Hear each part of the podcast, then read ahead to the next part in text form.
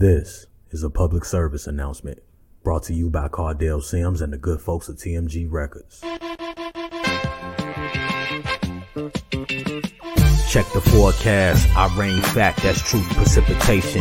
Give them time back or use it to build patience. Either or try to maneuver above basics. So when you touch down, you hover over complacent. Long story short, we made the time count. Incarceration couldn't keep our minds timed out. We just gave clout to the count times and grinded. Made our re-entry a journey out of confinement. What would be one word to describe this journey? Enriching. unapologeticness. Elevating. Resilience.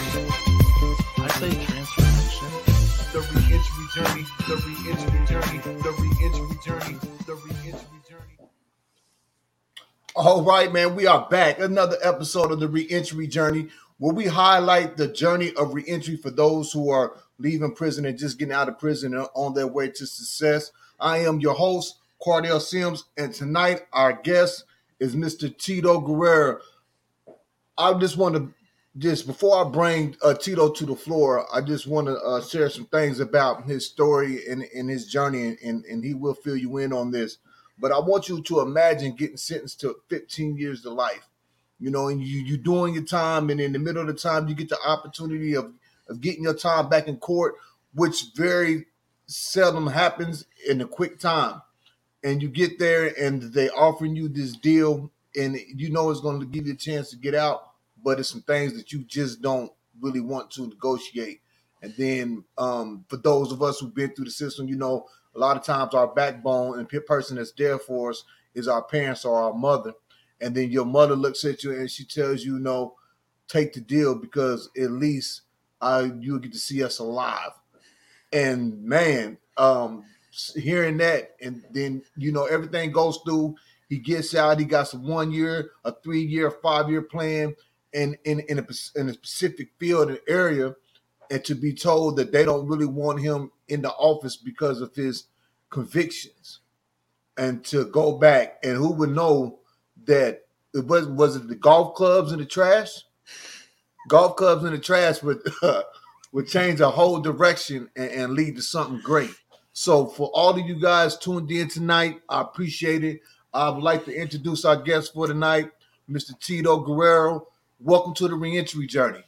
Thank you, thank you, Cardell. I really, really appreciate it. And and before I say anything about myself, I want to say thank you for providing the platform and doing everything you do, from the mentoring to the podcast to the just letting people know that there's light at the end of the tunnel if they just push through it. So I really appreciate you. Big ups to everything you do, brother.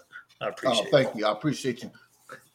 So so uh, let us know about um give us an introduction on Tito, man. Let us know about Tito. Yeah, man. My name's Tito Guerrero. Um, you know, I, I I originally went to prison with a 15 to life for a second degree murder, but uh, it was technically my first time being convicted of, of anything, right? And not to say that I wasn't in and out of the life and all that. So, you know, growing up, uh, unlike a lot of people that that are my good friends now that I was incarcerated with, I to this day, man, I got both my parents are still together 50 plus years. You know, I, I I didn't have a broken home.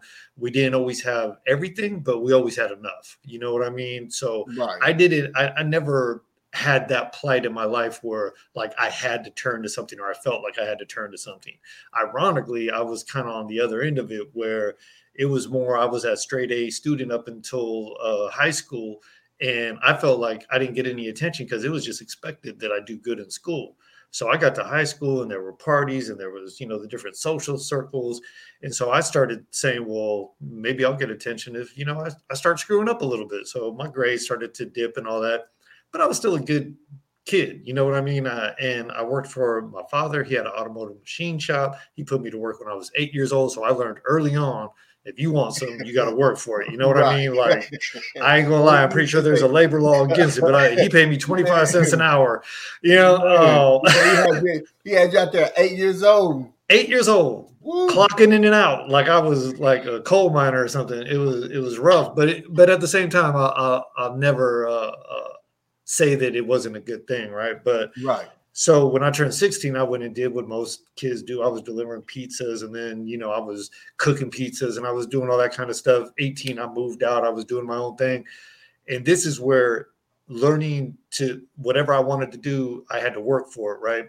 I was a kid that like even growing up in Berkeley, California, where, you know, back in the day, it was this was a one spot you you smoke weed and it wasn't a big deal right? And, and now it's legal in california but Right. you know i was against weed. I was like no it's a drug. Man Just, none of that stuff ever needs to be around me. So i ended up hurting my back working at ups slipped two discs in my back. I couldn't pay my rent couldn't pay my bills and no way i was going to move back in with my parents.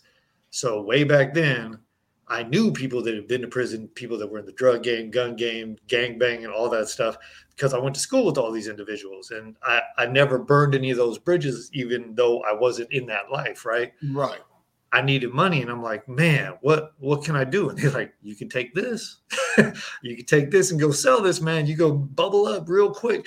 And so I started selling Coke. And I swear to God, I sold Coke for about two weeks and it scared the hell out of me because of how frequently people were like, man, I, I drop it off and I couldn't even make it back to my apartment. They were calling me, I need another one. I'm like, damn, you know, and it scared me seeing these fools, right? So I was like, man, what, what else you got? Because like that, uh, that makes me nervous. They're like, well, weed, like we, uh, people that buy off you, they, they just want to get high. It's no big deal, right? So I started selling weed to the point where I had like back in the day, you know, this, you know, back in the day it was bomb. Now there's 28 million strands you can get. It was like either had Right. indoor or outdoor, right? It was like you had the Mexican brick weed or you had some good weed. I had that good weed. And needless to say, my back started feeling better. I actually started working again, but I wasn't making so much money off weed. I let some dude move in with me just to sell weed while I was at work. Like I was like, man, that's that's the bread and butter. Like, and needless to say, one of the big drug dealers in the area was trying to buy off me, but I knew he was trying to set me up. Next thing I know, two dudes come to the apartment with guns, pistol whip me and my best friend, who was my roommate at the time, end up shooting. Bullet went off the back of my head into my best friend's mouth, took out two teeth, cut his tongue in half, took out another tooth, and stopped over here.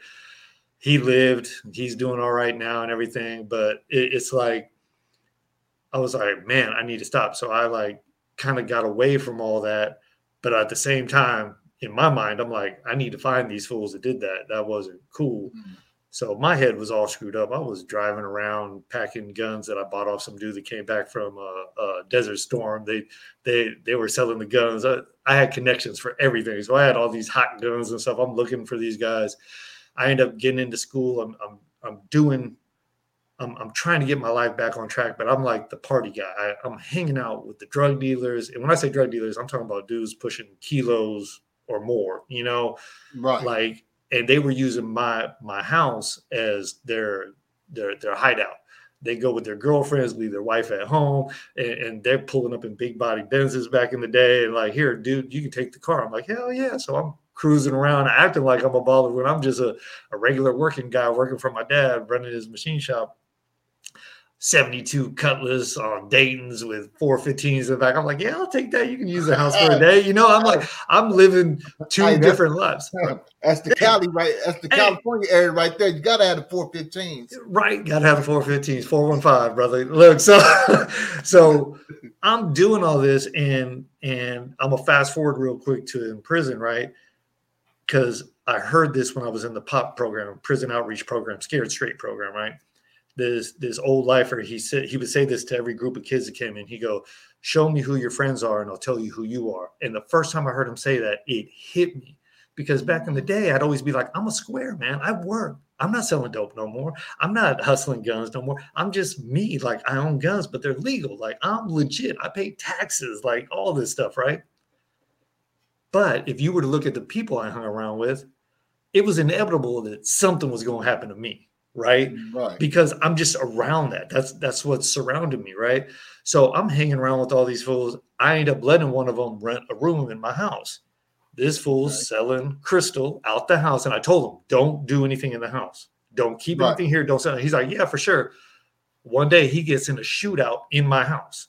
Like literally, he's shooting at people. They shooting at him.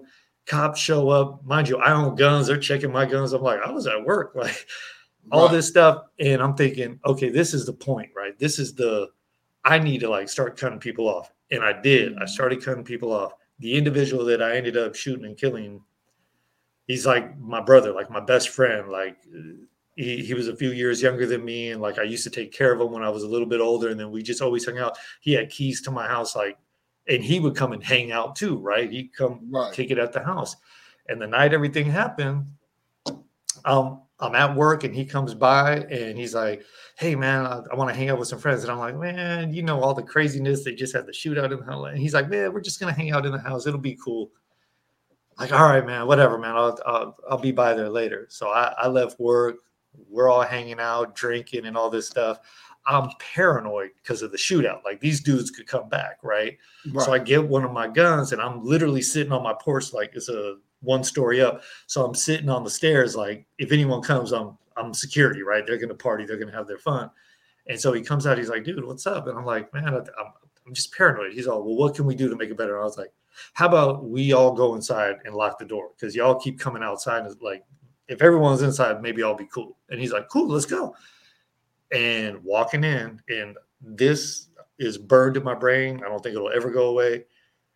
But I'm walking in the door. There's a speaker facing the door. They got the music up. They're in there drinking and everything. They had some girls they were hanging out with.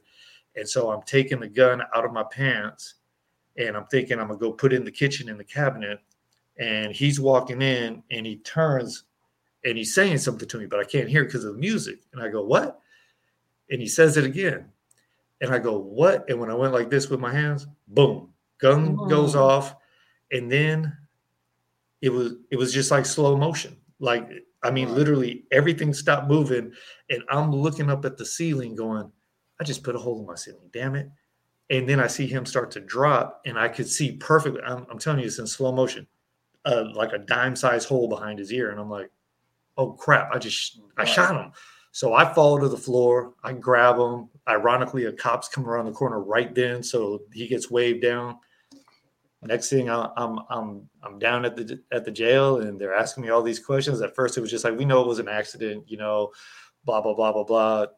Hour later, you know, it's like good cop, bad cop. They come in, they're like, "Well, you were mad at him. You were jealous of him. You were you were fighting with him." I was like, "Nah, I, I wasn't. Like we were just hanging out." And, And, two and was years this later, your first time ever being in a in a situation as far as with the with the police and everything that you was going through at the time? One one time um once again all the people that i hung around with um i had some friends that had done the uh rent a car and then reported stolen thing and they were going to work a deal. Well they never told me this and i seen them with the rental car and they're like if you want to borrow it let us know. And i was like yeah. And then one day it's in my my backyard and i'm like what's up with the car? And they're like man go ahead. The keys are in it. Yeah and i got i ended up doing three days almost three days because you know three days they got to take you to, to to court right Yeah. so I did uh, almost three days in the Oakland City jail, uh, and then they kicked me loose because they were like, "Yeah, everything panned out. It, you know, that your friend rented it. Everything you said." I was like, "You guys could have checked that the first day," but that was an interesting experience. Uh, and I'm going to tell a quick story just because they have me in this little holding tank. And I remember I put my jacket up on one of the beds, and I went to use the phone. And when I came back, this brother had taken my jacket down, put it down. This dude was huge. He was just a monster. He was huge. And I remember going, I'm about to get my ass whooped, but I can't be no punk. And so I went over. I was like, hey, man, why you move my jacket? And he jumped off the bed and he was still like a foot taller than me. I was just like, ah, damn.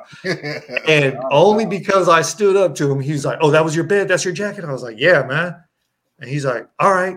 He's like, what's your name? And I was like, Tito. And he turned around and everyone was scared to death of this dude. He's like, me and Tito running this shit. Y'all do whatever the hell we say. And I was like, uh, yeah, okay, cool. So my three days were golden. Like when we got Right. moved back to the dorm, he was like, "What bed you want, dog?" I was like, "Yeah, that one." He's like, "Hey, that's our bed." No, y'all don't. I was like, "All right," all because I stood up for him. You know, so uh, that was my little taste before before this one. But yeah, other than that, yeah, I, I So with with that being said, what are the feelings that you feeling going through through this? I mean, you really at the beginning, as where we at in the story, you really at the beginning of what's going to be a, a crazy process. So what was that feeling like right It- there at the beginning?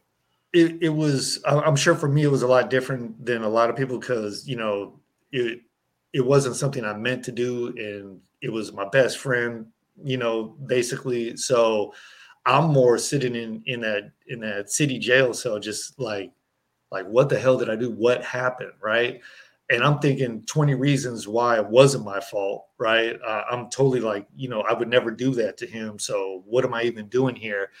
And then it's like, you know, no one talking to me and not knowing what was going to happen. And I went to court the first day and it was like literally one of my exes, I don't even know how she knew I was there.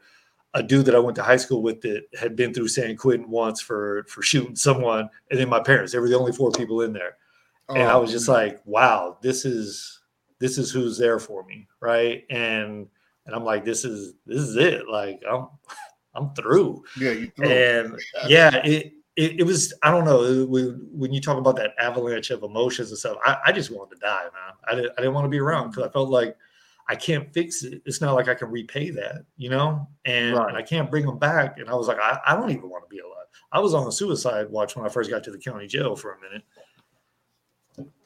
Uh, it, it was just it, it was it, it was rough. And even to this day i mean I, I'll, I'll have my days you know it happened march 18th 1997 and and what i what what what's weird is you know everyone's always like hey it's st patrick's day let's go hang out i'm like yeah it's not a good time for me like right. Yeah. and i'm part irish i still don't like i'm not nah And so so you dealing with not only the the issue um that you you have to go through this this court system and these these, these charges and these these you still trying to deal with the fact that man I just lost a best friend. Like and, and it was and it was at my hand you know right. Yeah. Yeah. Mm. It it was rough. And yeah, not knowing um like how everything works. You know, we, we see stuff on TV all the time. It's like, oh, you could kill 20 people and five minutes later you back on the street because that's what happened in the movie, Right. right?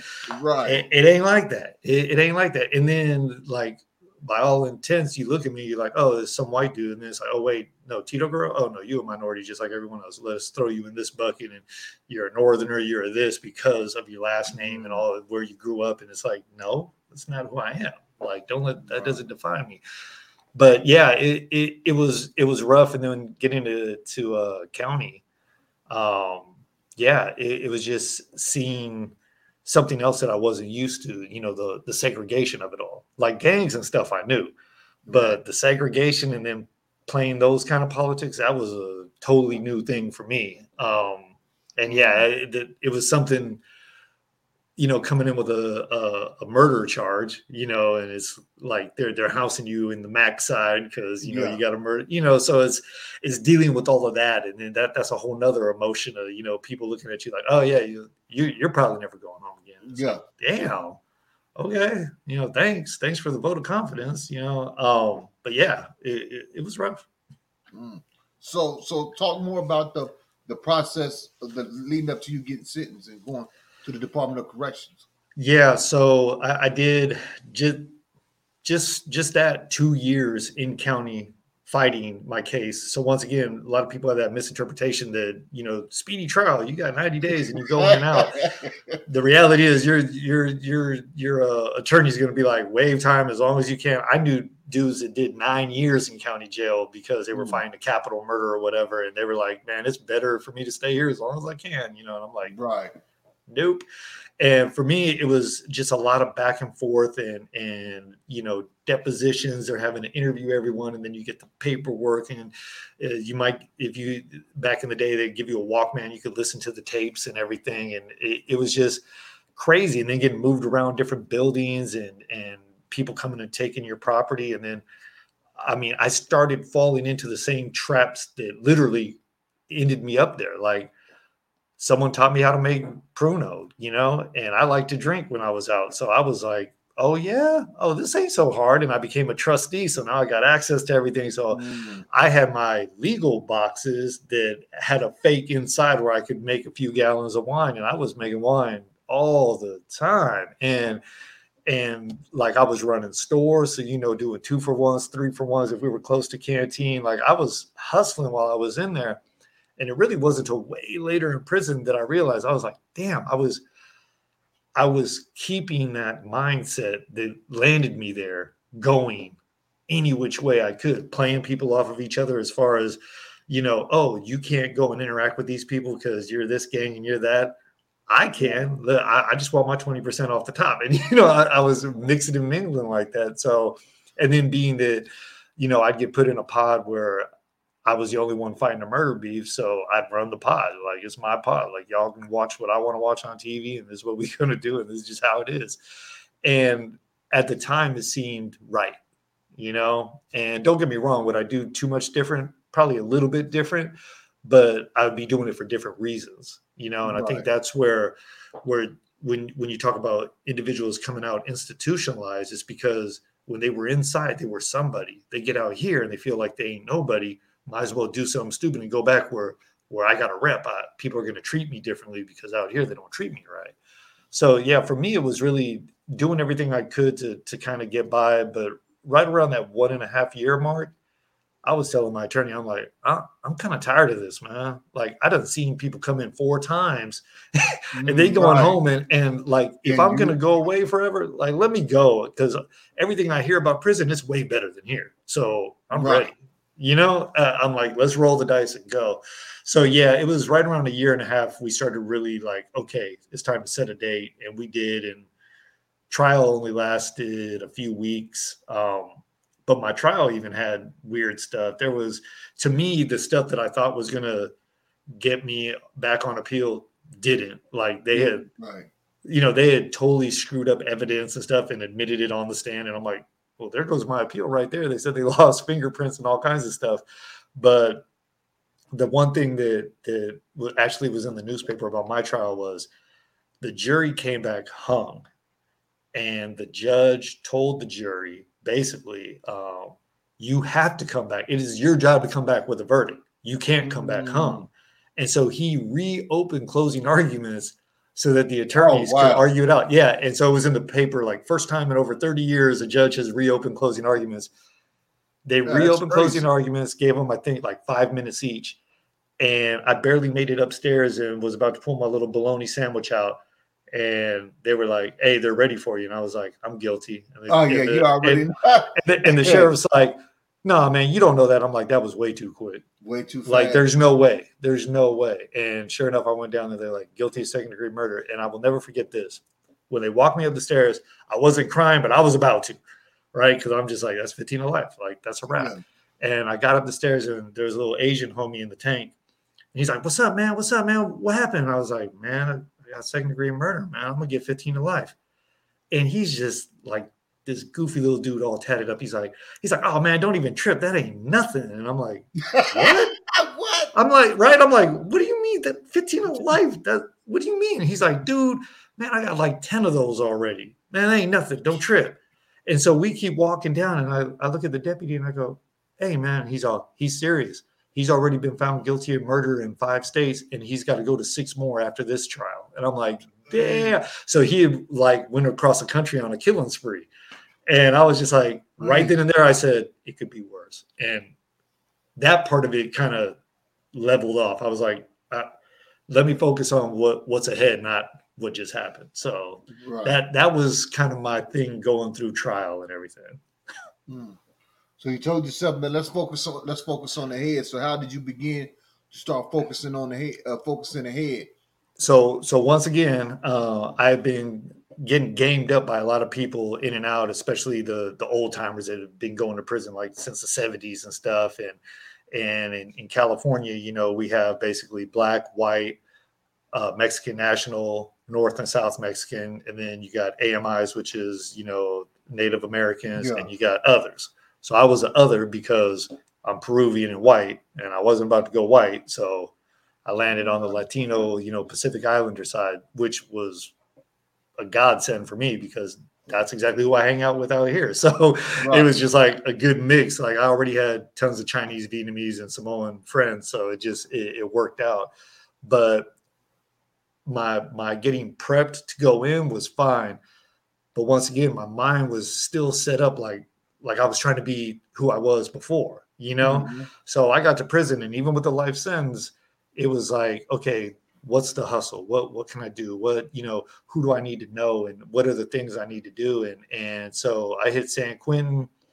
They put me down as a Northern Mexican when I got there, and so actually one of the Samoan homies who was a shot caller there, he literally went to the cops and was like, "You need to switch him now, otherwise we're gonna have a problem." And they like they moved me immediately. He had pull there. Matter of fact, he married a sergeant. For, Oh, but, right. um, Ah, yeah, he, yeah, he, he, he was Yeah, doing some yeah, things. cool, yeah. Uh, but um, but yeah, so they started gaming me up there. I was looking out for the the homies and stuff there. They pulled me out. I was running stuff back and forth for everyone. I get sent out to Vacaville, uh, Solano State Prison, and that's literally where I did all my time. Um, but I get out there, and um, the the the Uso and Quentin was like, when you get there, go talk to this guy, tell him this. They're gonna know you're good. And I'm like, all right, and that's exactly what I did. And hit my lap, and they ran down the yard where everything was, what we did, what we didn't do, you know, how we associated with everyone, put me up on all the game, and then it was like I, started listening to good people, good homies to this day, right? But um, they had the wrong mindset, and they were the lifers because I got put in all lifer building, you know. So you know, we we all together, but they were the lifers that were like against the system. So they're like, Right. and you don't want to go work for them on that hill, making they're making money off you. You know, it was like everything was just negative. That you want to go get a kitchen job so you can eat all day, and you want to, you know, it was like always on the hustle, like making money, get over on the system versus better yourself, right? Yeah. and and that bled into and i hate to say it like i was going to NA because as a lifer you want to get all those chronos and stuff right Mhm. and because i had that mindset listening to everyone i'll never forget when i was supposed to get my first little chip from my my month or whatever they didn't give it to me and i was like man i ain't coming back and i never went back and oh thank thank God the life sentence got overturned because otherwise it would have bit me in the butt later on. But yeah, I was like, I'm not going no more. And so I got a job as a as a clerk for the MAC, the Men's Advisory Council, and um, that got me noticed as being very good with uh, typing and putting formal documents together. And um, one of the homies, uh, he was a housing clerk, and so they they had a captain's clerk job open up, and he was like, "Dude, that's a good job. Like, I'm gonna I'm gonna get you in for an interview." And I'm like, "Interview? Hell? We on the streets? Like, I gotta go interview?" Yeah. Nah, I went people, in, they- people don't know you really do have to uh, interview for the, uh, them job positions. Certain ones inside of prison, but like Oh. the kitchen and something like that, they just throw you in there. But like them other ones, you like you talking about, it's a real life interview. You got to do an interview for it. yep, they made me do a typing test. They asked me a bunch of questions. I was like, man, I don't have any degrees, but I went to college, and they're like, oh, okay. And, and I'll never forget. It came down to um, I got the job, and you know, so basically the the COs would write people up and stuff, and then I'd have to type it. And so me being me, I'm like, these dudes is half illiterate. I'm typing it verbatim, like I ain't correcting anything. I'm like, boop. And the lieutenant comes in, he goes, Hey man, let me let me talk to you in my office real quick. I'm like, Yeah, what's up, LT? And he's like, um, what's up with these write-ups? Man, they're gibberish. And I go, Well, you need to talk to your cops because they they like act like they in fifth grade or something. And he's like, You get paid to clean it up. And I was like, No, I don't. I get paid to type. And I'm typing them exactly how they're written. And he goes, Come on, man, work with me. And I go, work with you what? Like I'm doing my job. I'm I'm getting my 32 cents an hour. You getting that out of me. You got that. right. And he's like, look, you know, we throw uh, uh banquets in here every other week. I go, yeah.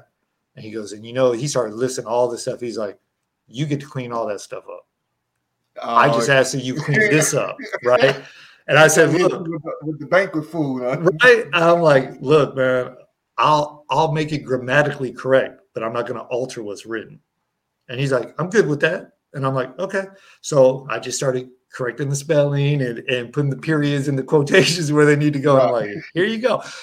I ain't gonna lie, they they took care of me. Not to mention he knew I was printing TV Guides and selling them on the yard and all my other Yeah. stuff. Yeah. They also, and I don't want to say too much, but they were also letting me get a hold of stuff I wasn't supposed to that I'm sure they benefited from too. But yeah, I, I always tell people when you're in those positions, it, it's you got to have that balance, right? Because you got your shot callers on the yard that want to know when someone gets locked up and if they're in the office talking and all that. And then there's Mhm. confidential paperwork that if you can get a hold of, you need to take it out. And I, I had my systems. I would, you know, you know, you go to the bathroom on the yard, someone got to stay on point while you take your piss or Yeah. whatever. Well, I'd be there with a shot caller, like read this, and when you're done, put it in the toilet, flush it.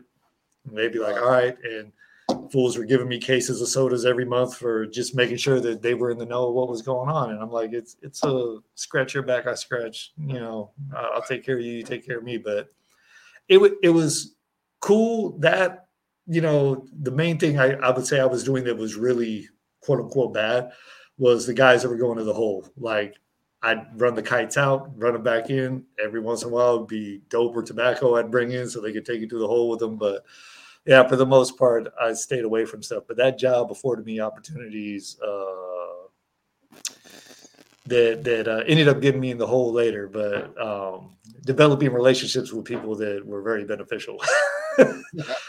I, I they you know back in the day I know it's not around anymore but they called me Circuit City. I was one of the first people caught with a cell phone in California prison and back in 2002 and yeah it was a escape paraphernalia back then. Now it's slap on the wrist because everyone has them but Right. yeah back then um yeah I, I i was able to develop relationships. And probably the worst thing they could have ever done was put me in the hole for six months and then release me back to the yard because everyone and anyone who wanted to deal with that kind of stuff they knew i didn't tell. So i had COs and everyone else coming to me like hey you need anything let me know. And i'm like uh, is this a setup? Like what's going on? But it, it just it became too easy after that. But yeah it, it's it's it's a trip because we worked in that program office and you had one yard and two yard and the the office was just a line that went through both.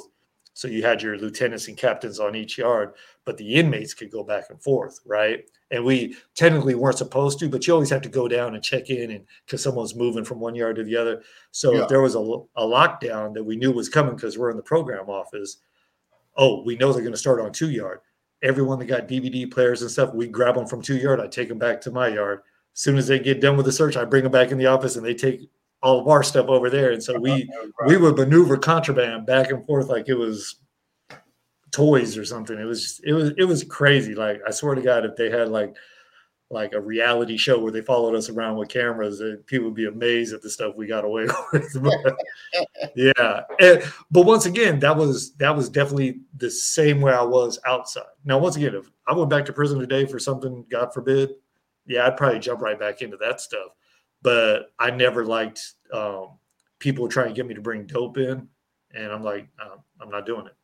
You need a phone, I'll get you a phone because you know that it's a phone. Like you want a DVD player, you want to watch a movie, I'll get you that. You want an iPod, I'll get you that. I ain't trying to mess with no dope. Tobacco, I was bringing that in, but just because it Oh, made a ton of money. In, back in y'all day, see, in Missouri, when I first started doing prison times, they do they be selling you you can buy tobacco and stuff off off canteen. when I first got there, you could. It, it was, I think, two two and a half years in the the California started phasing it out. Yeah, I think they might have been one of the first states to uh, phase it out, uh, California. Because I can I remember back in the day being in Missouri that you know you hear stuff from other states and prisons and what they got going on. Like yeah, they just took, they just took the uh, cigarettes and stuff out of California prisons. You know they're gonna be getting y'all next. Mhm. So when you start, when did the mindset shift start to uh, take place? So so yeah. So like I said, I, I, I was I was doing my stuff, and so basically, while I was still level three, I was still on the max side. Um, about five years into it um, is when I went out to court. Right. So I go out to court. Um, I hated it, by the way, because I was state. So I had to go to a state pod, which was all violators. So, you know, the Mhm. maximum amount of time a violator is doing is a year. Yeah, they're all yeah. in there crying like they got life sentences. And I'm like, if y'all don't shut the hell up, I'm going I'm to kill someone up in here because I got life right now. And y'all is not making my life any better with your little baby crying about two months here and there. Right. Right. So I hated it. And I'm there seven months and they got me going to court twice a week. And you know, going to court sucks. You gone all day and you yeah, know you gotta sit there wait for everybody to get done. yeah. So it, it's literally torture. I'm like, man, give me my life sentence back. I just want to go back to prison. Like, this sucks. And I'm going back and forth, back and forth. And that's when, you know, what you brought up happened because they they told me they were gonna take me back to trial and I could get 25 to life because they were hung on the gun enhancement, so they threw it out. But Mhm. if I do a new trial, they can reinstate it. That's what they were trying to tell me. And I was like, it's double Oh. jeopardy, it's against the law, but whatever. So then I told them I was going to bail out. And they were like, "You can't bail." And you know, I went to I finally went to a law library. I got this big old book. I'm like, it says right here, if your sentence gets overturned, you have it's mandatory. It's not an option. They have to. They can make it a ton of money. I was like, my parents got some properties and stuff. Like, I'll bail out and I'll fight this for the next six years. I'll have a family by the time we get back, right? Right. So they go 14 years, and that was four years for involuntary manslaughter maximum, and the mm-hmm. max on the gun, which was 10 years. So they go 14 years, and I'm like, in my mind, I'm like, why should I take the maximum? I've never been in trouble before. Like that's what you give the person that's been in and, and been in and out. Yeah, Like I, I don't have Now, a record. Right. So I'm back and forth, back and forth. And they're like, nope, 14, no 14, no 14. And they the DA finally tells my attorney, he's like, the victim's family doesn't understand that 14 and 15 to life is a bigger difference in a year. Like, so they're they're not that they're okay with it, but they feel better about that than you know something else. And I'm like, Right.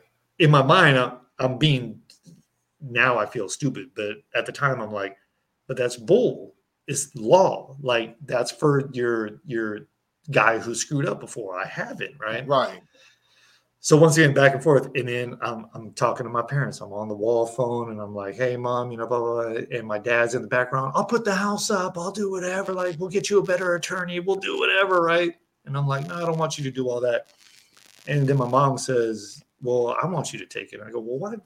Why do you want me to take it?" And she goes, "At least we'll still be alive when we get out." And- Like and- this. I mean, you're right. And how that man. that Oh. I'm, I'm telling you, it was like a ton of bricks just dropped on my shoulder. I was like. mm, I was like, hey, and, and this is exactly what happened because I was going to court the next morning. I go, call up Michael. That was that was my trainer. I was like, call Michael, tell him I want the deal tomorrow. I never want to go to court again. Everything has to happen tomorrow, and they need to get rid of that restitution. Tell them I will sign tomorrow, no restitution. Take that off because I'm tired of paying it, and I signed them all. And I just hung up. And I went in, and the DA came over and said, Am I to understand correctly? I take the restitution off. You'll sign today. I was like, Yeah. Boom. Here's the paperwork. And I will never forget this because when that judge, they have to read through it, blah, blah, blah, blah, blah. You agree and you have to say yes, yes, all the way through all these 20 questions, right? And there's a big old American flag behind the judge. And as he's reading, and I'm standing at the little pew going, yes, yes. Every question, I started feeling. I've never been on LSD, but I think that's how it feels I was about to fall out. That flag started mixing, and everything got all hallucinogenic, and I was just like, "Oh crap!" And my attorney's like, "You okay?" And I was like, "Is it almost done? Is it almost done?" And he's like, "Yeah." He's got like two questions. I'm like, "Yes, yes."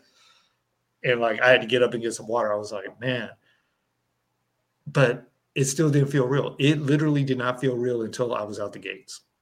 mm. I, I didn't think I was ever going to make it. I just didn't. I, I was like, something's going to happen, you know? You just But- had a, you just felt like it. You just had a feeling that something was going to happen. Like, like whatever it may be. You know what I mean? Like, there's Right. a riot and I end up killing someone on the yard. Like, I don't know. Like, just you, people don't realize that um, even though that you get an out date and you get it, you know what I'm saying, you might get that out there to go home. You that don't mean necessarily that you're gonna make it out of there. Anything Exactly. can go down prior Anything. to you walking out that door. Yeah, and and the the thing that even made that harder was when I finally get back um, back to Solano. Um, there was this OG uh, black dude who lived a couple of cells down from me. Cool dude, always quiet, kept to himself. And I'd heard he was going home, and so I just went by and be like, "Hey, man, hey, congrats, good luck, you know, be safe out there." He's like, "Yeah, man, I should have been home a while ago, but it's all good." And I was like, "What, what, what you mean, man?" And he's like, well, I was supposed to go home seven years ago. And I was like, seven years? You mind, uh, you know, mind me asking what happened? He's like, man, my, my, my cellie got drunk and he tried to fight me and it was after count. And like, I felt like I couldn't leave him alone and I killed him. And I was like, what? And he's like, yeah. And so when they finally came and saw, you you know, they gave me a manslaughter for it. Mm. And I was like, no way. And he's like, he's like, I don't know if I do anything different because like he wanted to kill me. And I was, Right. You know, and he's like, but it was after count, the doors are locked till the morning. locked. Like, what am I Yeah, gonna do? it. Yeah. And that made me go, damn, I still got seven years left. like, damn, what could mm-hmm. happen in between now and then? Right. So that just made me go into hyper mode. And, and I tell people this a lot. So I was at five years. at that point, I got right back into making wine, doing everything. Like I was drunk every other day. Like I'm still working in the program office and I was working in the kitchen. That was the worst thing they could have ever did. They gave me a clerk job in the kitchen. I had an office with stash boxes. I had wine Oh, brewing wow. everywhere and I had all the sugar and everything right there. So and, and it was just I was that guy. You you need a phone, you need a you need a DVD player, or you want some really good wine, come go see Tito. He's the one. Like and Right. I, I had so many cops that knew me from being in the program office. Like, you know, you walk by and they're like, "Yeah, you up to something, but I'm gonna just let you go." you know, and, Yeah. and it. I tell people a lot. We were in three building, um, and not Goodfellas, but if you ever seen the movie Goodfellas, they doing the lobster and steak. We might not have had lobster and steak. We had everything else. Like we were smoking in the building. We I smoke cigars, right? We'd be smoking in the building, playing pinochle, drinking, and the cops knew it. They would get on the speaker, and be like, "Hey, oh, sergeant's coming! Quick, put everything up! Shh, blow the little incense oil out!" And you know, we ran the building like straight up and down. We ran the building. This this this chain right here. Everyone in my family got one that's got our names on the back. Both times I went to the hole, a CO brought it to me after they took it from me. Like, hey, Mm. sign for your property. I'm like, ooh, good looking out. Like we ran that stuff, and I, Right. I'm not trying to say that in a proud, boasting way, but it made their jobs way easier. Way Like easier. they'd be like, "Hey, hey, you know, Cardell, don't be shutting his door after count. Oh, don't trip. We'll go talk to him. Like we'll run the building. You guys just kick back and get that check. Make sure you leave us the hell alone, you know." And and we had someone from each group, you know, and we just all get together and make sure everything was straight. If people wanted to fight, we make sure they do it out the way where you know they don't get the rest of us in trouble. That was just it. Uh, so that was good and bad, right? Because that Yeah. mindset wasn't where I needed to be, Me. Yeah. right? Right. So I go to the hole for the phone and I'm there long enough, my points drop down. So now I release to the dorm living. So Oh, now I'm on another yard. Um, and I get over there and it's like a bunch of the guys that were with me on the level three side, they're over there. So it's like a big old family. Matter of fact, I get released to four yard, but so many of the homies are on three yard and one of them's a housing clerk. They see my name pop up. I got moved within an hour to the other yard so I could be Oh, with man. everyone. So I'm like right back at home with everybody. And it was about two years, I'm going to say. It's right around when I hit year seven that there was a click, you know, that I was working in the kitchen and I was hustling, you know, making food. And I was making actually really good money hustling stuff out of that kitchen, more cooking it on the yard and then selling bowls and plates and stuff. But I was just grinding away. And then I finally was like, man, I, I need like I'm gonna go home in five years. Like I need to start thinking about what does that look like? Like how am I seven years in any better than I was when I came in? And I don't I couldn't tell you, man, what what changed. You know, maybe I think a big piece of it was people on that side were going off to fire camps and stuff because they were running good programs and they were getting, you know, sent off where they wanted to go. I saw people graduating, getting college degrees, and I'm like, why is my dumbass not doing something? Right. Right. So a bunch of the guys were working in the prison industry authority um, lens lab. So that was my first step. Uh, I signed up. I got on the waiting list. I finally got a job up there. I got certified as an optician. It was like a real job, and I was like, all these years I've been dodging PIA, and it's literally the best job I've ever had. Like screw the hustling. I actually feel like I'm at work. I got to clock in. I'm learning a skill. I'm providing a service. Like I feel like a regular person, right? And I absolutely love that job, right? And so I'm up there, I'm learning. I got certified as an optician, got certified as a contact lens examiner, all this stuff. I was doing the quality control for, man, I got pictures of me up in the lab working the stuff because we had cell phones out there. Um, but yeah, we were doing all this stuff. And I'm like, damn, I've wasted seven years in here, like doing nothing, drinking and, you know, working out schemes versus working on me. Like, this is a scheme. Like, I need to scheme on me, right? Right. So I started, I, I didn't care what religious group it was. Uh, I did stuff with uh, Muslims, Buddhists, and of course, there's a ton of Christianity stuff, right? But every self help group, classes on meditation, on parenting, didn't even have kids. I'm like, man, sign me up. Like, I don't care. Right. Anything that's going to make me a better person, like, I want to do it, right? And then people wouldn't talk. You know, all these hardcore dudes, no one wants to get up and talk. So I'd be the guy, I'll talk. Like Right. I don't really have nothing to talk about, but you know, I'm, I'm gonna get up here. And so I started developing all these relationships, and I'm, I'm seeing these dudes. Don't get me wrong, there was a good percentage. I'll say 20 to 30 percent were always like guys that were there just trying to, you know, get that piece of paper to put in their file. But most of the guys mm. that were in there were really trying to do better, you know. And I'm hearing these stories and stuff, and I'm like, man. And so I started going to school, doing correspondence courses, and yeah, so it was seven years in before my mind started changing at all. And then I got the last two years was strict. I'm talking about like disciplined. Like I had finally come to a place where I was like, if I don't have a very strict schedule, it ain't gonna work. Like just like they tell me if I want breakfast, I better get my butt up at six. I'm gonna have my schedule like their their meal schedule. You know what I mean? Like Right. like just like they tell us you miss, you ain't getting lunch because you know we pass Yeah. out the bag lunch. You know, so it's like. I was like I got to be that way with myself. I shouldn't need someone else to do it, right? Mm. So it was get up early, and I said to this day I, I, I say it's stupid, but it's not. Hell, I just started doing it again now. But um, the last six months, I would look in that mirror. You know, you go in that little door bathroom, you spray it down with your bottle, clean that sink up and stuff, get all the nasty, you know. And I would out loud go, "No one's going to tell you what you can or can't do. No one's going to tell you what you can." And I'd say it five times every morning. And people look at me at first like, "What's this dude talking to himself?" And then they just got used to it. They're like, ah, "Oh, it's just Tito, right?" Right. but I can't stress anyone who's listening, watching. I'm telling you right now, positive affirmations they can work. One, you got to believe in yourself. Two, you got to believe in what you're saying, but keep repeating it because. And I've heard you say this on some of your podcasts, right? It's Mhm. like you can speak that stuff into existence, but I, I'm a firm believer. You have to have faith, not belief. Faith, like Faith. someone does in God, that no matter what, this is it, right? Yeah, is it. And when I got out, I had my parents who gave me a place to stay and everything. I had everyone telling me all the stuff I couldn't do. Every time i want to go to school and work. Nah, that ain't gonna work. Nah, just work. Just work. Stop being stupid. And I'm like, what? So when I got my first degree out of prison, my bachelor's degree, when I got that original degree, mm-hmm. I went to my parents and I was like, here, they opened it up. Oh, we're so proud of you. And I said, no, no, no, no, no, no. That's yours. They're like, what do you mean? And I'm like, I don't even want that.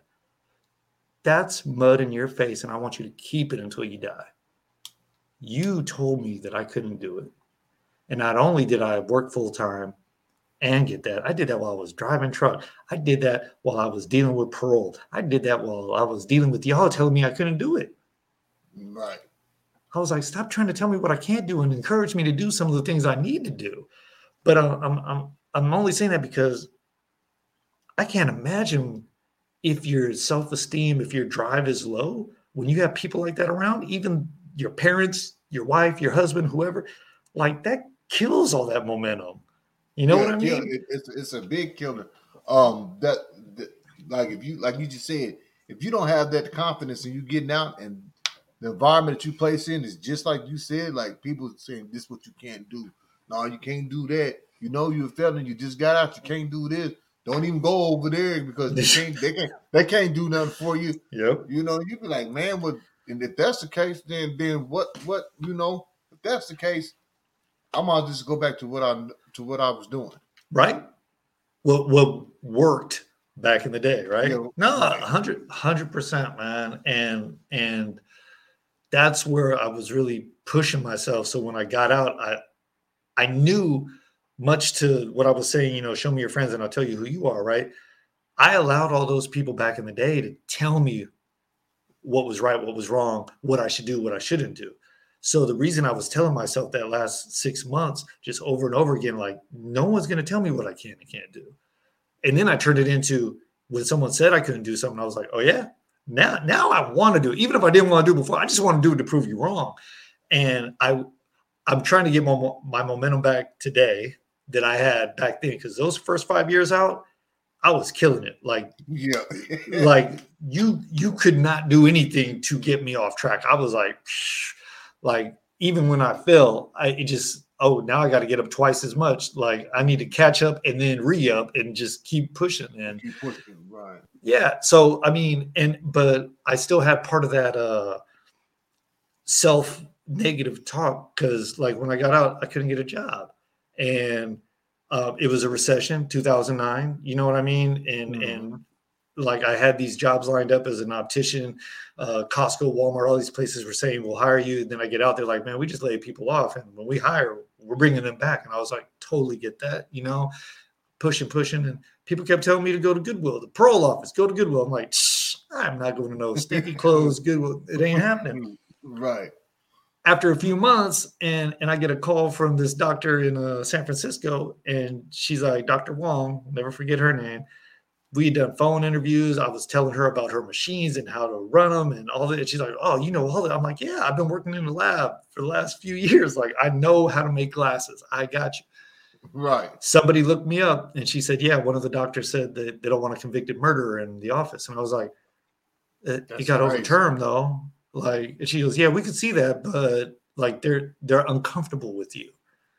And i was like you know what? She's like i'm so sorry. And i'm like no no no no. I needed to hear this. And i literally went to goodwill the next day. Like i'm like you know what? I need to stop being so proud and just start working so i can you know get the next job and I started there as a truck driver, you know, and I hated it. It, it felt like prison. Everything was segregated. Like people were set tripping on each other, fighting, stabbing each other. It was At, just, the, at, I the- at the felt Goodwill. at the Goodwill. I felt like I was back Oh, on yard. I was like, man, what is this? And and it was in Oakland, and the majority Oh, of guys on, on the back dock that they were all black. So I'm like the outsider, and I'm like, man, I need to figure something out because like I need equipment and stuff. And so I never forget, I went to the dollar store and I got a bunch of Gatorades and stuff. It was super high. And I come back, I'm like, hey, here y'all, and they're like, what's this for? And I go, man, y'all working hard, man. I'm just just trying to trying to make your day easier because I wish someone would bring me one. All right, man, I'll, I'll see y'all later. When I came back, they had all this equipment for me, and someone was like, "That's why you bought them stupid Gatorades." And I'm like, "Hey, some sometimes you gotta, you know, grease Right, the wheel right. a little bit, and, and that that cost me like six bucks. It ain't that big a deal because it's gonna help me, and I'll buy it every once in a while. But then I I- started making some friends and stuff, but I still hated the job. And and you brought this up, like there was one day I, some golf clubs, I'm throwing them in the trash compactor. This dude yells at me, and to this day I cannot remember who it was. I just remember it was a guy, and he's like, "Hey, dude, you you got to go take those down to the recycling bin." And I'm like, "Man, that's like 40 yards away. I'm not trying. to, You guys sitting overtime. I got to get back on this road, you know." And he's like, "Hey, hey, hey, hey, I don't know what Goodwill's done for you, but you see that car in that parking lot?" I'm like, "Yeah." He's like, "Yeah, Goodwill helped me get that car. You know what else Goodwill did? Helped me get off parole, probation. I got an apartment. I'm about to get custody of my kids back." And I don't know about your check, but when they pick up that dumpster, they give us five to nine hundred bucks. And I'm gonna need you to go recycle them golf clubs. And I was like, well, well, damn, you know what? Let me go ahead and walk down here and recycle these golf clubs. I'm like, Right. But then it made me look at everyone like these people are they're we're the same. They might be different, they might talk different, but we all going through our own struggles. And the common denominator here is Goodwill is helping us out. So I fell in love with the mission.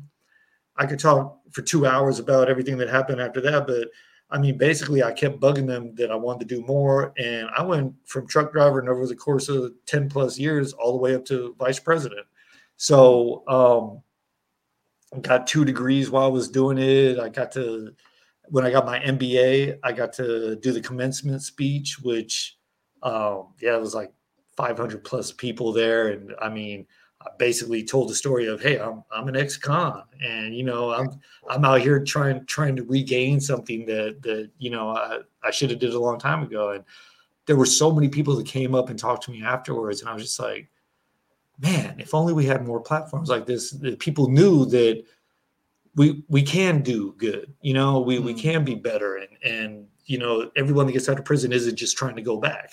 you know, Right. and a lot of times we just need that opportunity right we Need just that need some positive support right so um yeah but and then i got fired you know i i got fired like and that was something that was hard for me to talk about for a while because i was like that's that's such a negative thing right Right. um but at the same time it took me a minute to grow from that because i got into this zone of i'm good i'm right i'm good i'm right i'm doing it i'm doing it i'm doing it i'm, I'm the guy people look up to i'm the guy who solves problems and I mean, even to this day, I'm always going to be a learner, right? But it was like I had to learn that I saw things. You know, we always tell people we have like a spidey sense or a prison sense. I like to call Yeah. it, like because we assess rooms that we're not familiar Right. with, and you know, we're we're checking for exits and weapons and people, and you know, we're we're always looking at stuff.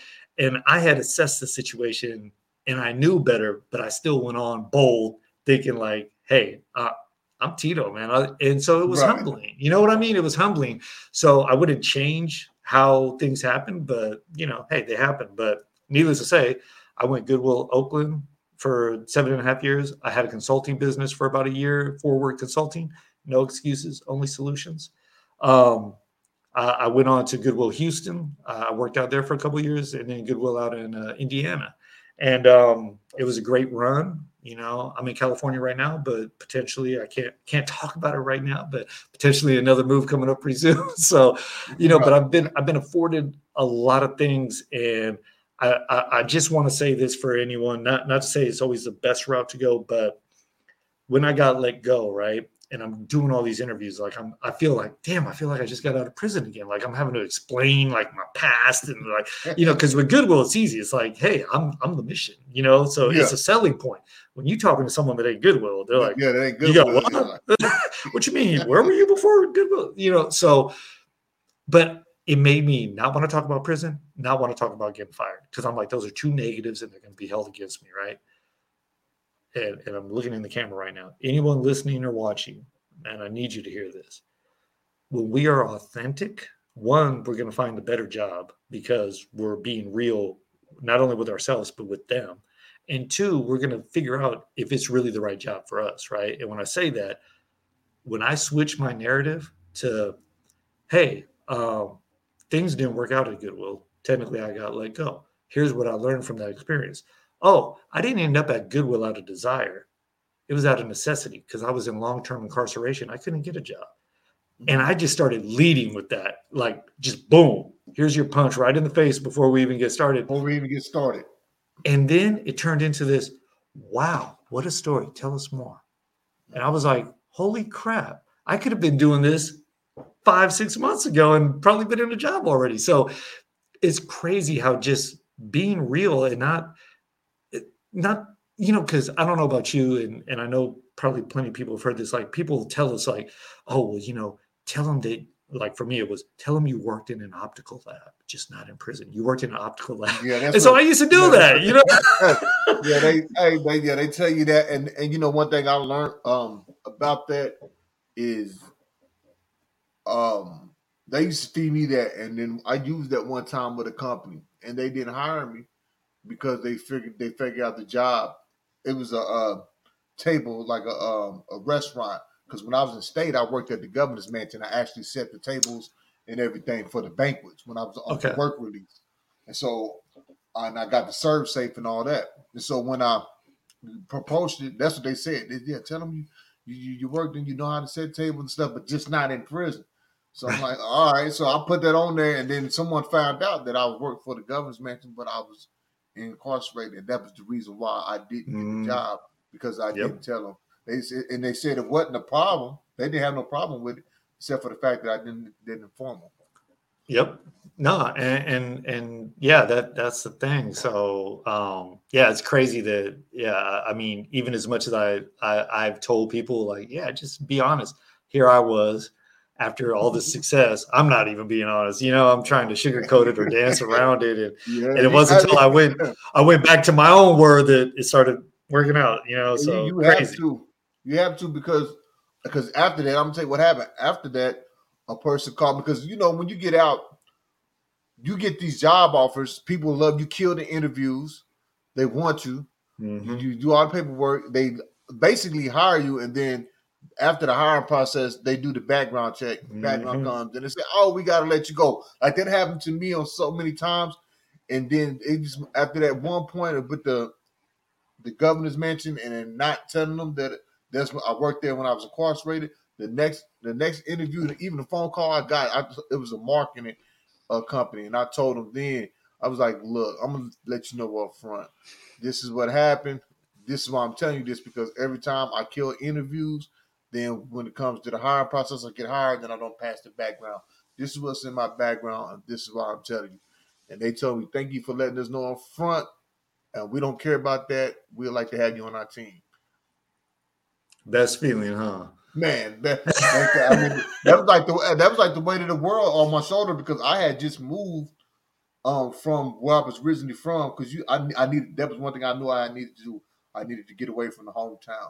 So I moved to a whole yeah, new area yeah. where I didn't know nobody, maybe one or two people. That was it. So I was going through this. So with them giving me that opportunity, like you said, we just needed somebody to take give us that opportunity, take that chance. And when they did, that just lifted a lot of weight off my shoulders and then start opening up doors as well. Definitely. No, and and and that's that's what I always tell people because they're like, what what can we do to to help and everything? And I'm like, you know, the one word I come up with all the time is support. And whether that's putting someone in touch with someone who's hiring, explaining to someone who can hire, like, hey, just because someone has a felony, something in their record, doesn't mean that they should be discluded from whatever, right? Like being that advocate, or if you're the person that can hire, hire someone. You know, give mm-hmm. someone the opportunity. And and I think it's almost comical from my perspective that most of the time, someone who's long term incarcerated, they think that's the bad one. and I'm like, it's not. The person who did a year is the one you need to worry about because you don't know if they're right yet. that might not have been enough for them.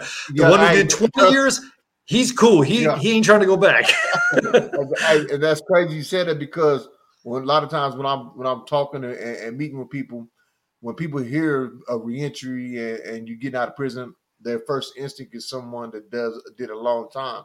And I, I let people know like the crazy I represent the other side. Like I didn't go to prison just one time, just two times. I've been to prison four times. First time I went, I almost did six years. I got out, violated, went did a year, year and a half, got out, violated again, went did another year, year and a half, got out, and then the federal government I caught a conspiracy case with me.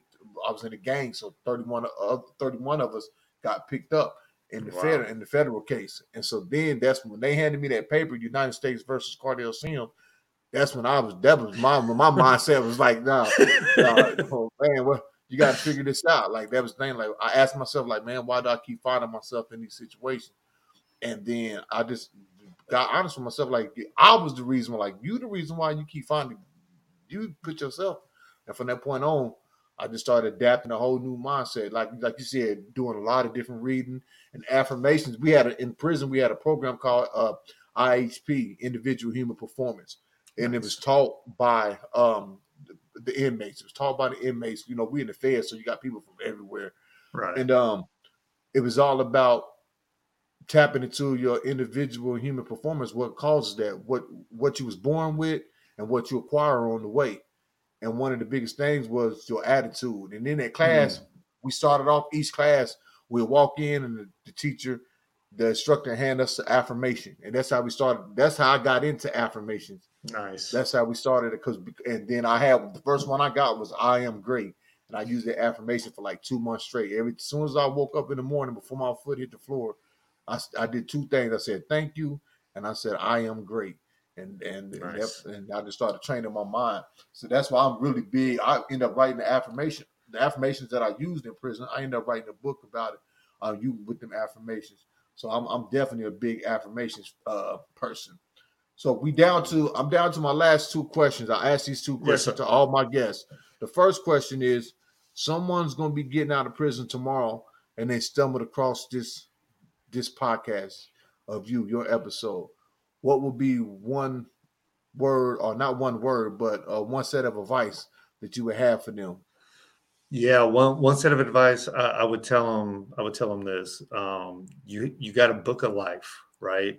And your book of life can either be written by you or someone else. So the day you stop waiting for someone else to write it, and that means stop using excuses like, "Oh, I got a felony. Oh, I got this. I can't do that," or they told me I couldn't do it. You're letting someone else write your book. Why would you ever do that? Write your own book when a door shuts in your face, go knock on another one and just keep doing it. And you will be amazed at what the hero of your book can do when you're putting the pen to paper and not letting someone else do it. So that would be the advice i'd give them. Stop, stop c- coming up with excuses and start coming up with solutions. Okay. And then the the, the, the famous question, uh, If you had one word to describe your journey, what would that one word be and why?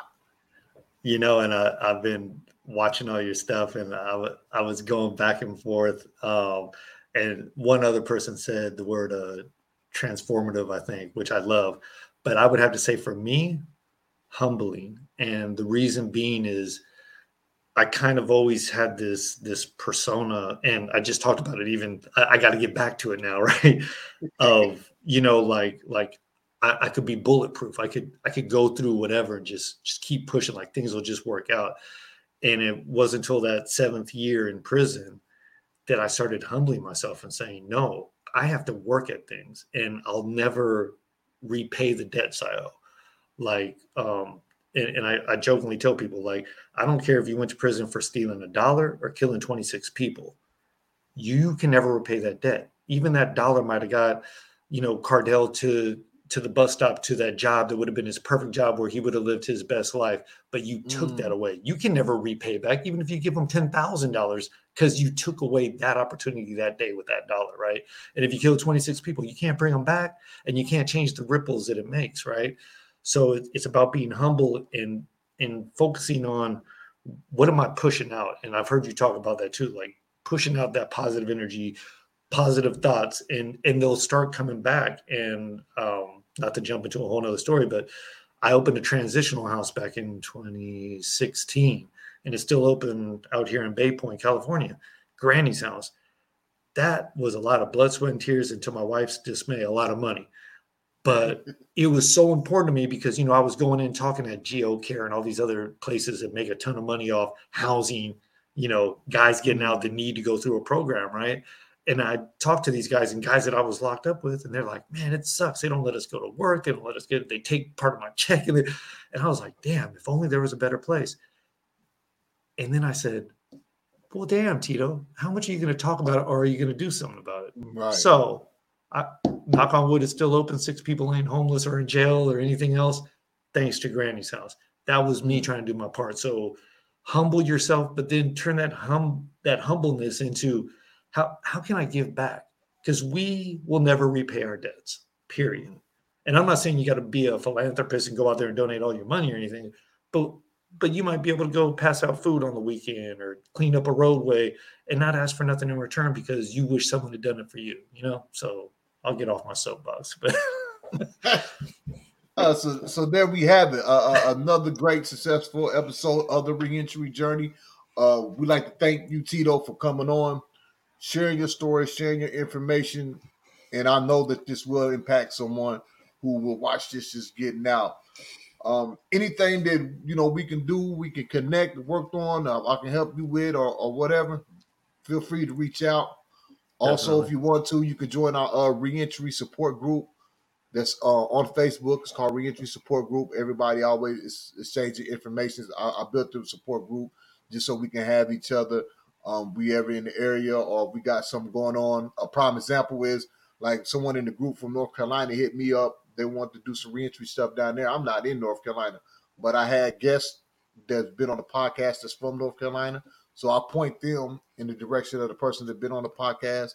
It would end up being a, a paying contract thing, and you know, so that's what that's what it's all about. Us connecting, uh, keep uplifting and pushing each other, and continue on this journey because we know this journey don't stop. We, this reentry journey is going to keep going and keep going.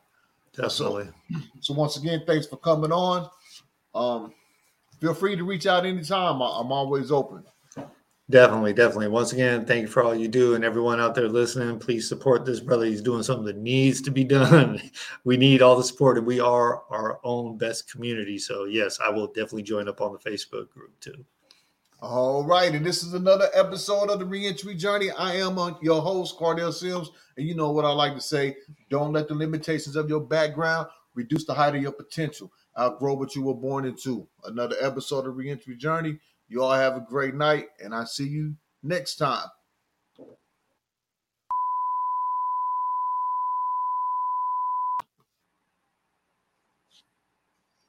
Good stuff, man. Good stuff.